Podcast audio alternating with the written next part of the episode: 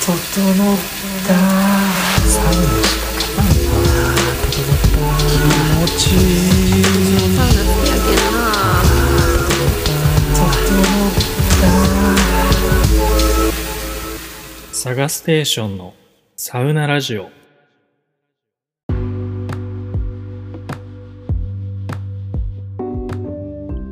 どうも、サガステです。皆さん整ってますか？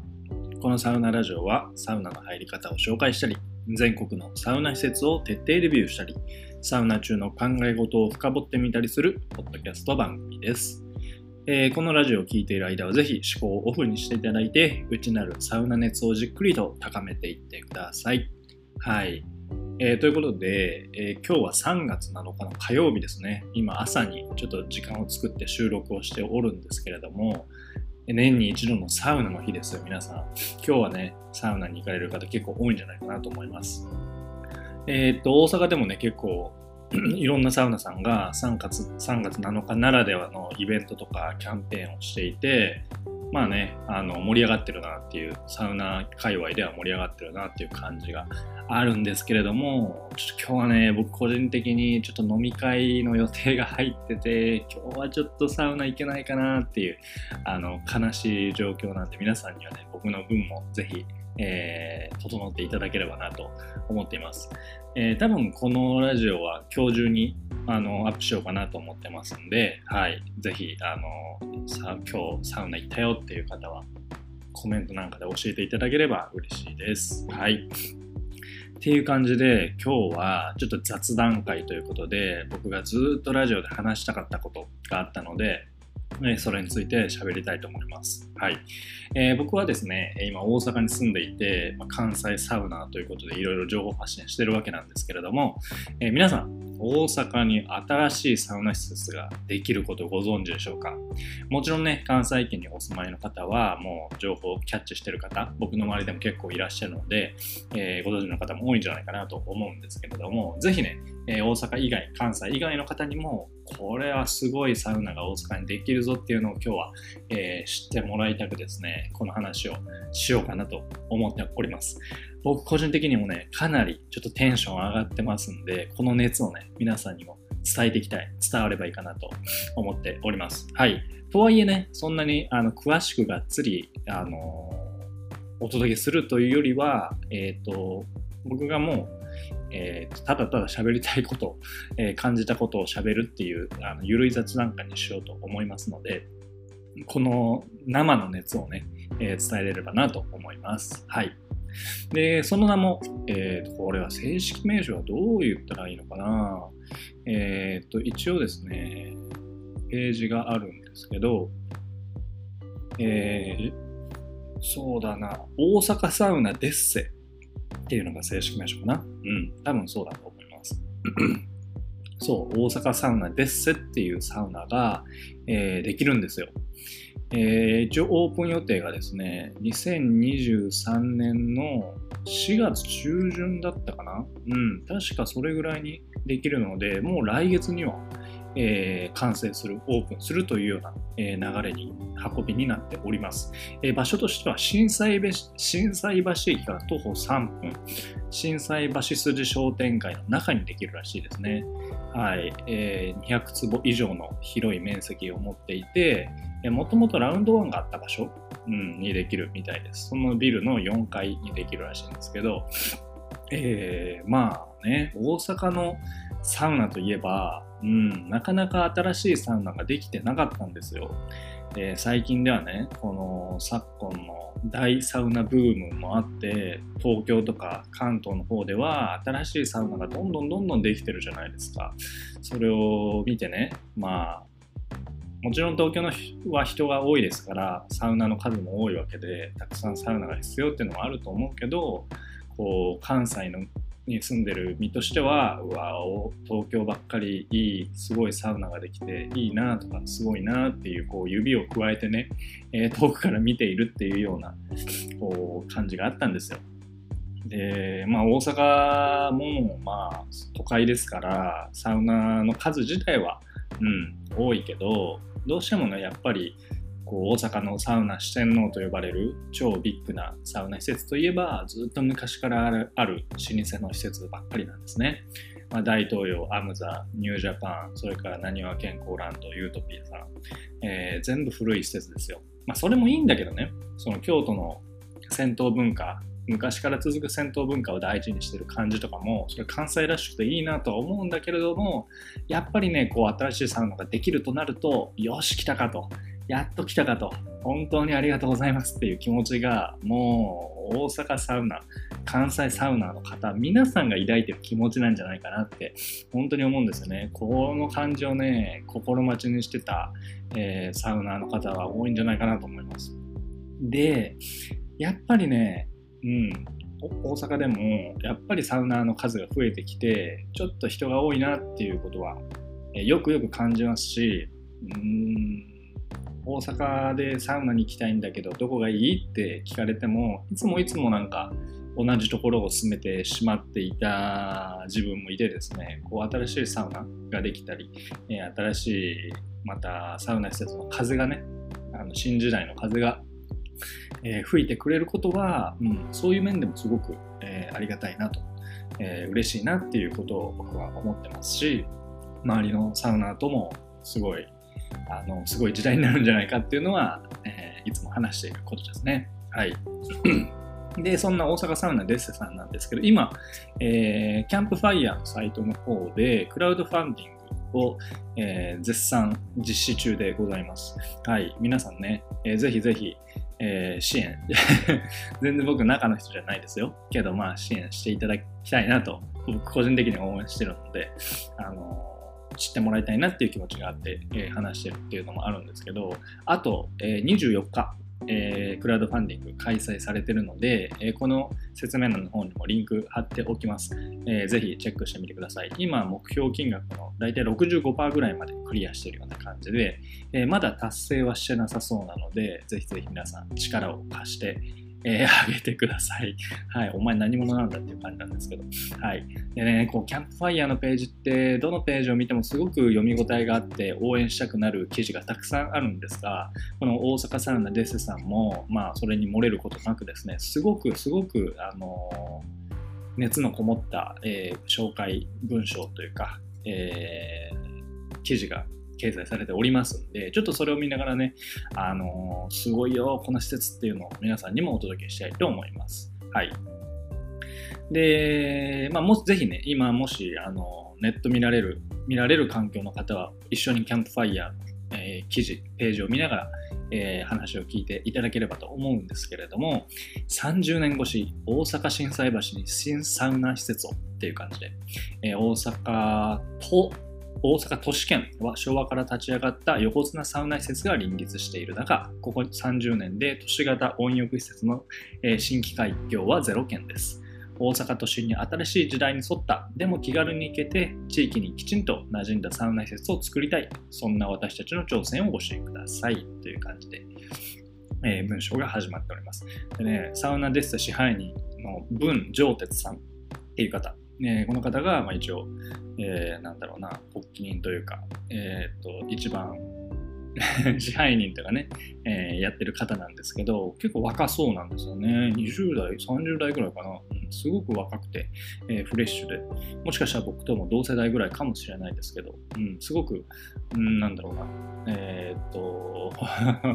親近感が湧くっていうとちょっと違うかもしれないけど、応援したくなるような感じですね。ねそう。これはね、一回お会いしたいなっていう気持ちが僕的にはすごいあるんですけど、機会があればお話も聞いてみて、このラジオでも話したいなというふうに思っております。はい。で、まあいろいろとね、こう文章が続いていくんですけど、さっき僕が言ったように、やっぱりね、こう関西は新しいサウナが全然ないんですよ、みたいな話をされていて、えー、こう、わかりやすい図も載ってますね。えー、大阪あと東京の、え、サウナ施設の築何年かみたいな比較の、え、図が載ってるんですけど、えー、東京ドーム天然温泉スパラクーアは築19年です。テルマー湯は築7年です。えー、カルマルは築3年です。カルマルですらもう3年経ってると。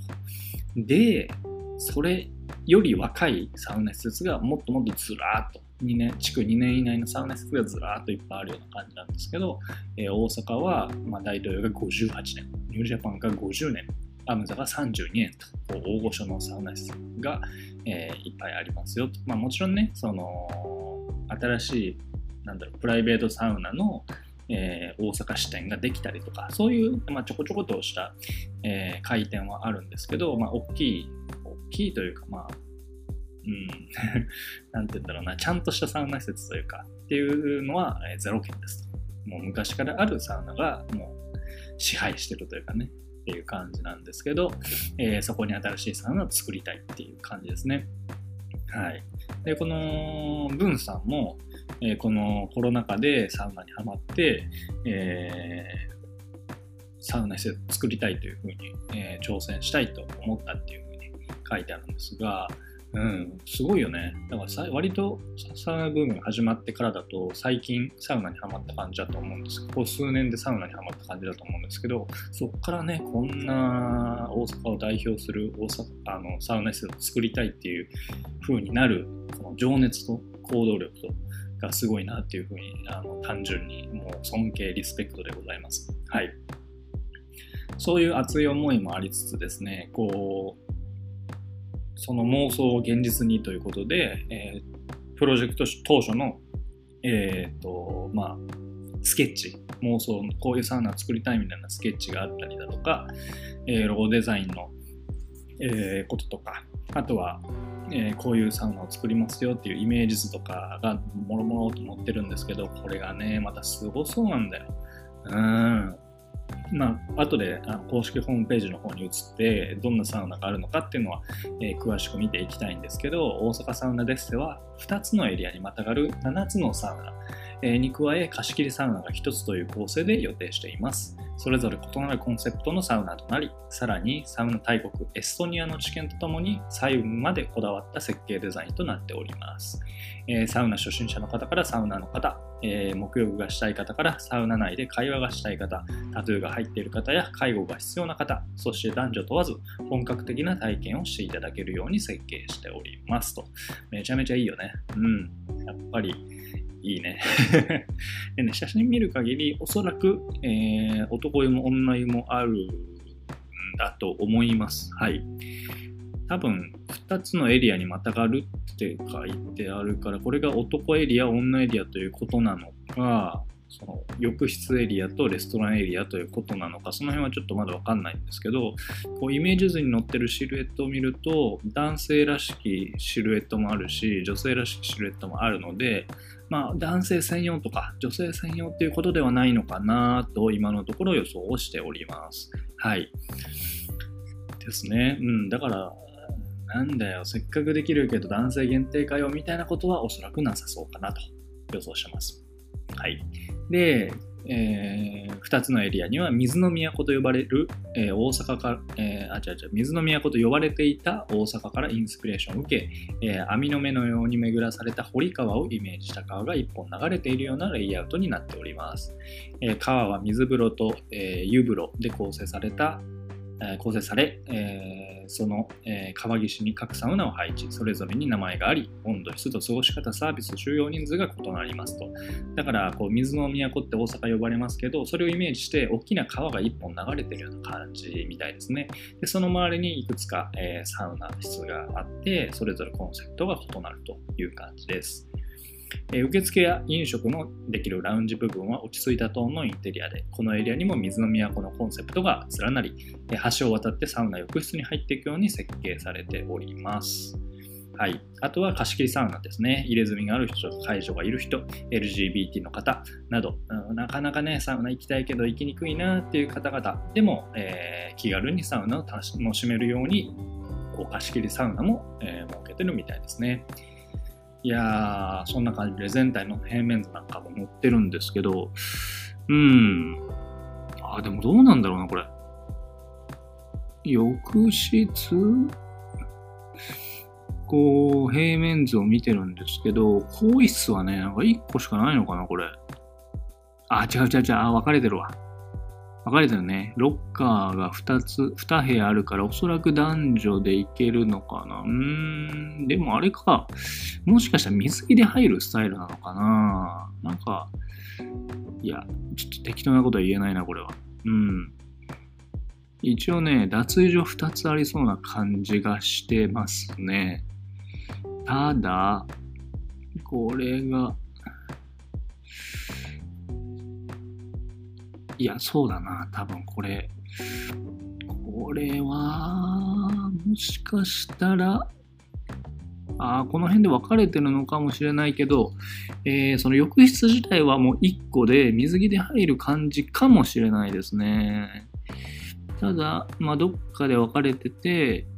え7つのサウナ室があるって言ってますけど、浴室がどこかで完全に分かれてて、男女入れ替え制みたいな感じかもしれないです。まあ、どっちにしてもロッカーは2つありそうな雰囲気がしているので、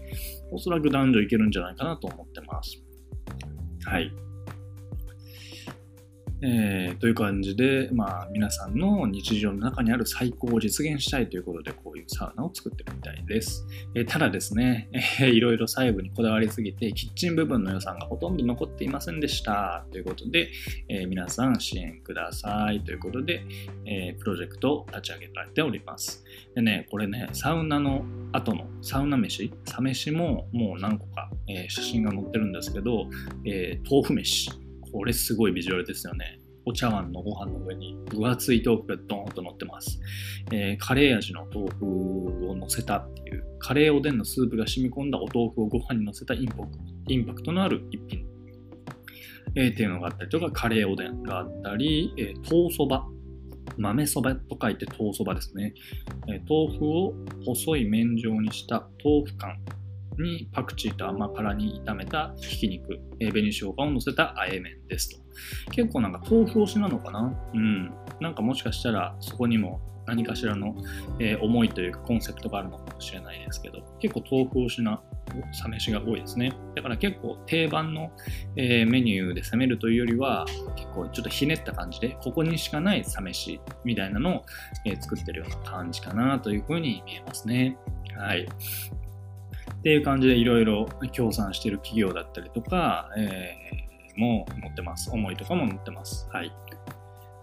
でですね、まあこれは今のが、えーキャンプファイヤーのページだったんですけど、大阪サウナデッセの公式ホームページの方もありまして、こちらもリンク貼っておくんですけど、そこには、えー実際の、えー中の人のインタビューがたくさん載ってたりだとか、こっちにもサウナ浴室の写真とかがいろいろと書いてあります。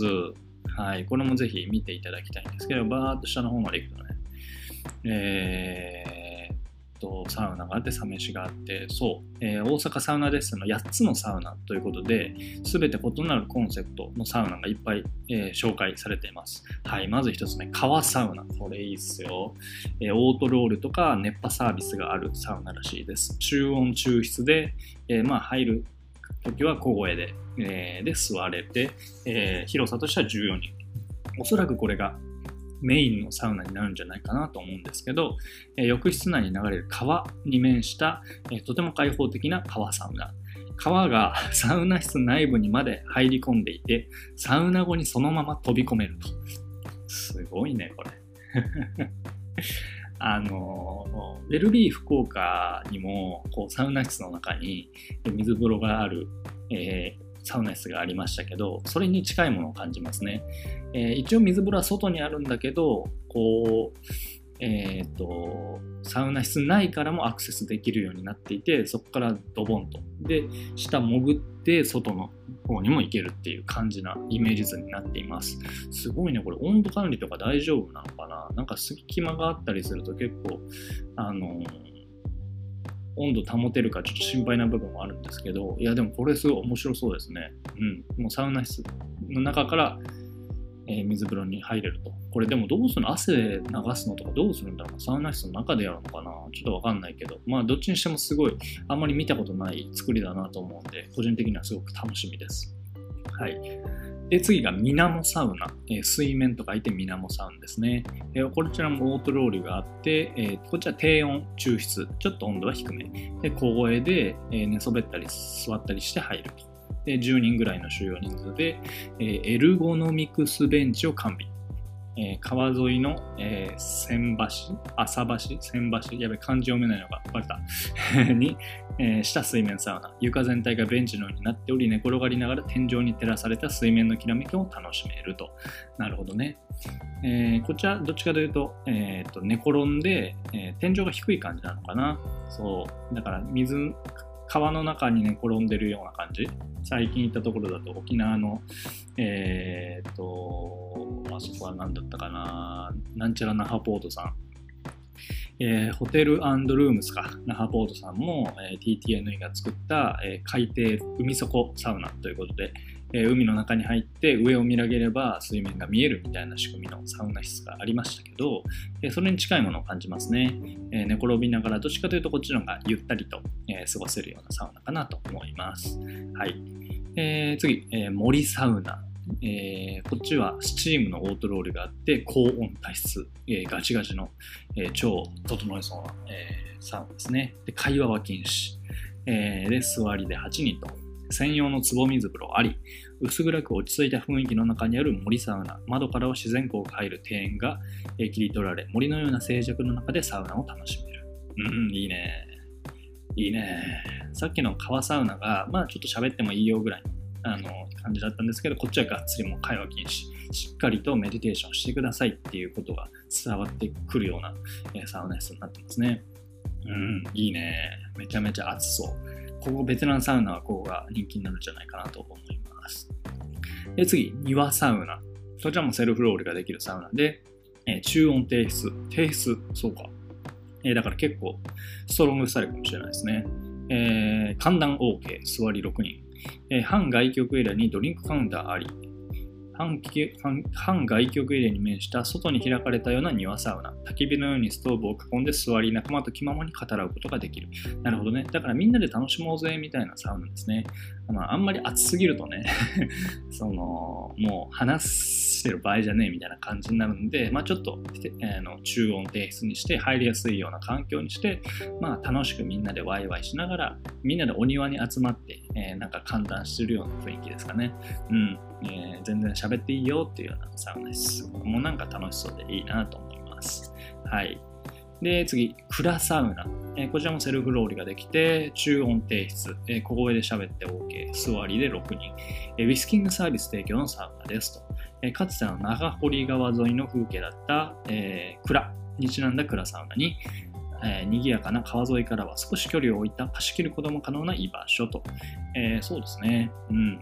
蔵、本当に蔵っぽい感じで、え作るんだろうな。貸し切りも可能ということだったんで、まあ、貸し切りしてウィスキングサービスなんかもすることができるような感じかなと思います。カルマルで言うと巻きサウナみたいな立ち位置なのかな。うん。良さそう、これも。はい。で、次。茶室サウナ。茶室サウナ。えーオートロール、えー茶葉ロールサービスあり、えー高温抽出、会話禁止、座り8人、え自分と対話できる極小サウナ室あり、ええー畳敷きや土壁、えー、ろうに見立てた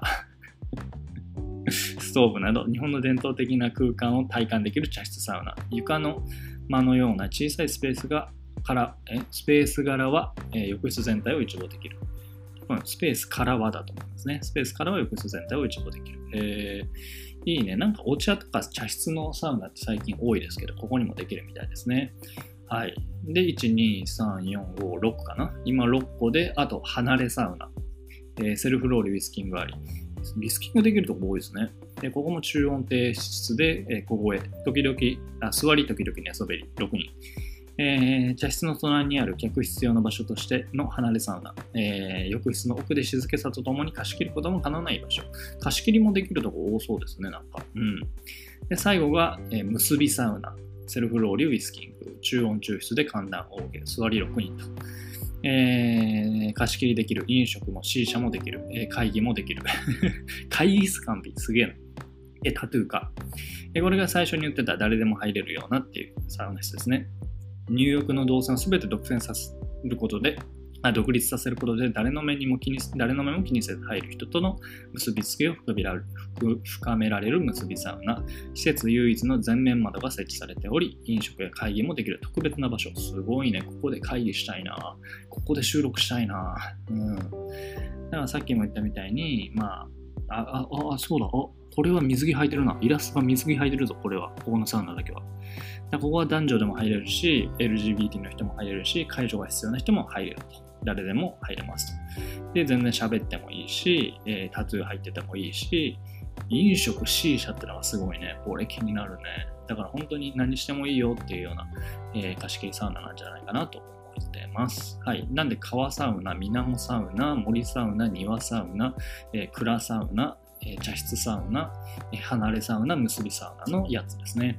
個人的にはね、やっぱ定番として川と森が気になるよとですね。うん、楽しみにしております。はい、そんな感じで盛りだくさんな、えー、もう楽しみが尽きないサウナデッセなんですけど、えー、っとね、改めて今、クラウドファンディング中でございます。あと24日で残り35%ぐらい目標金額まであるので、ぜひ皆さん、あのー、支援してみてください。で、僕もね、実は支援したんですよ。僕が支援したのは、えー、一番風呂券、試食会券っていうオープン前の先行体験ができる券と、あとこれすごいですよ。結構高かったんですけど、えー、じゃじゃん、えー、鏡、あ、じゃあ浴室鏡広告割引入館券。はい。ということで、これね、あの、よく銭湯とかで、あの、洗い場の鏡のところに、あの、ステッカーみたいな感じで、何々理髪店とか、何々工務店とか、なんか何々工場みたいなのとか、なんか地元のあの企業さんとかお店の広告を貼ってるところあるじゃないですか。あんな感じで浴室の鏡広告貼れるっていう支援があって、それを僕応募して、えー、応募してというか、えー、支援しました。一応6ヶ月ぐらい、オープンから6ヶ月ぐらいはあの貼られるみたいなんで、あのオープンして6ヶ月間は、えー、サガステーションのサウナラジオが、えー、鏡に貼られてることになると思います。一応ね、枠としては16枠あったんで、えー、浴室っていうか洗い場が16個あるのかな？なんで、そのどこかにサガステーションサウナラジオの、えー、鏡広告がありますので、ぜひ、えー、チェックしてほしいなと思います。いや、これめっちゃ楽しみだな。そう。で、一応、その、何？オープン前に入れるっていう、えー、一番風呂券の時は、浴室で写真も撮ることができるらしいんで、もしね、そこで鏡広告がもう出来上がってれば、えー、その様子もね、写真にバッチリ収めておきたいなと思っております。なかなかね、浴室の写真撮ることできないんで、そういう意味でも今の時代に生きた、えー、人ならではの特権かなと思っております。で、あともう一つ、えー、大阪です、えー、大阪サウナですで、あのラジオ番組をしてるみたいです。えーとまあ、芸人さんとかサウナ好きの芸人さんとこの支配人の軍さん、えー、が大阪のラジオ局で、えー、ラジオをするみたいです。えー、これもリンク一応まだ始まってないとは思うんだけど、えーと、紹介ページとかあればリンク貼っておきますので気になる方はぜひチェックしてみてください。これね、いつかコラボしたいね。うん、サウナラジオ、サガステーションのサウナラジオと、えー、デッセラジオのコラボなんかできたらいいなというふうに思っております。はい、そんな感じで今回は大阪に、え4月にオープンする、もう言うてあと1ヶ月ぐらいですね、えー、超大型機体のサウナ施設、大阪サウナデッセについて、えー、ページを見ながら雑談をダラダラとしてきました。ま、皆さんね、この話を聞いて、もし大阪サウナデッセのこと知らなかったっていう方は、多分ね、これ気になるなと思ってくれたと思うので、皆さんぜひ楽しみに、えー、待ちましょう。はい。ということで、今回は、えー、大阪サウナデッセのご紹介でございました。えー、私探してですね、このポッドキャスト以外にも SNS 等でサウナに関する発信をしております。もしこのサウナラジオがいいなと思った方はぜひ SNS の方もチェックしてみてください。えー、また、このサウナラジオで取り扱ってほしいテーマやコメント、質問も募集しています。コメントいただいた方には、このサウナラジオのロゴステッカーをお配りしております。えー、日本全国どこでも無料で配送いたしますので、ご希望の方は本名、郵便番号、住所の入力もお忘れなく。えー、その他、もろもろね、この配信の関連リンクなどを説明欄にリンク貼っておきますので、チェックよろしくお願いします。